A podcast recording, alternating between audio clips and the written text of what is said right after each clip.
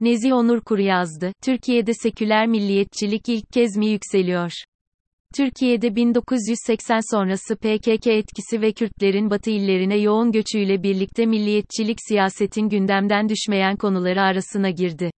MHP'nin 1999'da %18 oy oranıyla koalisyon ortağı olarak hükümette yer alması, AK Parti döneminde muhalif sağ oyların MHP'de toplanması ve 2015 sonrasında MHP AK Parti'ye yanaşırken, MHP'den ayrılan partilerin seçmenden destek görmesi milliyetçilik tartışmalarının hep gündemde kalmasını sağladı. Ancak son dönemde artan göçmen karşıtlığı ile birlikte Zafer Partisi'nin Türkiye'nin ilk göçmen karşıtı popülist partisi olarak görünürlük kazanması tartışmaları ayrı bir boyuta taşıdı. Mevcut durumda milliyetçi hareketi temsil eden MHP'nin %6-10, İYİ Parti'nin %11-16 ve Zafer Partisi'nin de %1'i aşacak düzeyde oy desteğine ulaşması ve toplamda bu partilerin %25'i aşması Türkiye siyasetinde bir ilk. İktidarın HDP'yi terörize ettiği dışlayıcı söylem üzerinden sürekli canlı tutulan Türk-Kürt gerginliğinin yanına Türk göçmen çatışmasının da eklemlenmesi milliyetçiliğin, CHP ve merkez sağ, muhafazakar siyaset gelenekleri kadar güçlü bir akıma dönüşebilme potansiyelini beraberinde getiriyor. Birikim dergisinin son sayısının milliyetçiliğe ayrılması, Politik Yol, Medyascope gibi birçok mecrada konunun ciddiyetle ele alınıp tartışılması kamuoyunun milliyetçiliğin bilhassa sosyal medyadaki yükselişine çok duyarlı olduğunu ortaya koyuyor. Fakat yükselen milliyetçiliğin siyasetin merkezini ele geçirip dönüştürdüğüne dair analizler için henüz erken.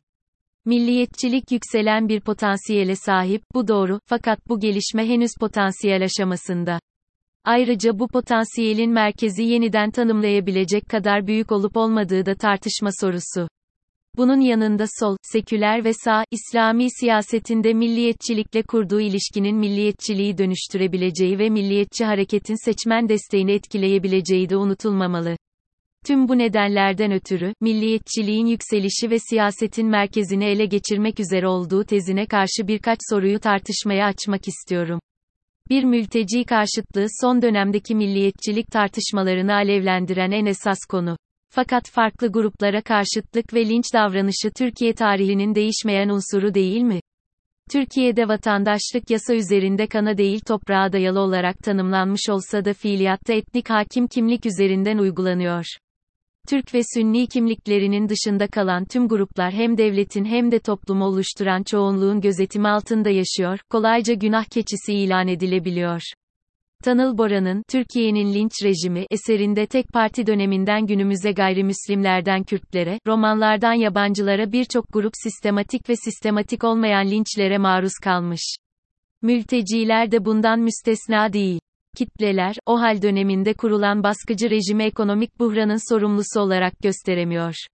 İktidara karşı protesto hakkını kullanamayan, açıkça tepkisini gösteremeyen kitleler öfkesini muhtemelen mülteci meselesine kanalize ediyor. Türkiye'de Orta Doğulu gruplara karşıtlık her zaman yaygın değil miydi?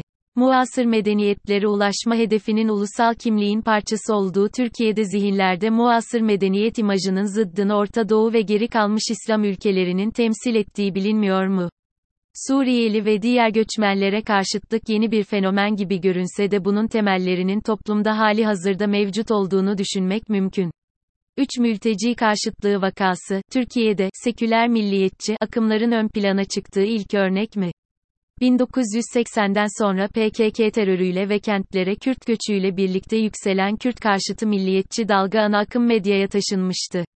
Aynı süreçte SSCB'nin dağılması, Orta Asya ülkelerinin bağımsızlığını kazanması ve Balkanlar ile Kafkaslar'da Türkiye ile yakın bağları olan grupların maruz kaldığı şiddet olayları da milliyetçiliği yaygınlaştırmıştı. Öyle ki seküler milliyetçilik en elit eğitim kurumlarında bile görünürlük kazanmıştı. Örneğin Aktüel dergisi 1990'larda "Kolejli Ülkücüler" dosyası hazırlamıştı. 2000'lerin ortasından itibaren PKK'nın yeniden terör eylemlerine başlaması ve sonrasında AK Parti hükümetlerinin Kürt siyasal hareketleriyle birlikte başlattığı açılım ve çözüm süreçleri de Türkiye'de seküler milliyetçiler arasında ırkçılığa varan reaksiyonlara zemin hazırlamıştı. Örneğin Türk Solu dergisi, Batı illerine yönelen Kürt göçünü istila olarak tanımlamış, "Kürt sorunu yok, Kürt istilası var" manşetini atmıştı. 4 günümüze dönersek, mülteci karşıtlığı, milliyetçiliğin yaygınlaşmasından ziyade otoriter Türkiye'de iktidara biriken tepkinin göçmenlere yansıması olarak değerlendirilemez mi? Kitleler, OHAL döneminde kurulan baskıcı rejimi ekonomik buhranın sorumlusu olarak gösteremiyor. İktidara karşı protesto hakkını kullanamayan, açıkça tepkisini gösteremeyen kitleler öfkesini muhtemelen mülteci meselesine kanalize ediyor. 5 Atatürkçülüğün yükselişi seküler milliyetçilikle paralel düşünülüyor. Fakat bu diğer etnik grupları dışlayan seküler milliyetçi anlayıştan ziyade, kimlik fark etmeksizin apolitik bireyleri de kapsayan, medeni yaşam arzusunun tezahürü olamaz mı? Önceki sorularla da bağlantılı olarak Türkiye'de mevcut iktidarın göçmen politikası belki de, medeni yaşam arzusunun önünde bir engel olarak algılanıyor. Sekülerlerin önemli bir bölümü kendilerini milliyetçi tanımlamasa da göçmen konusunda bu nedenle daha negatif tutumlar ediniyor.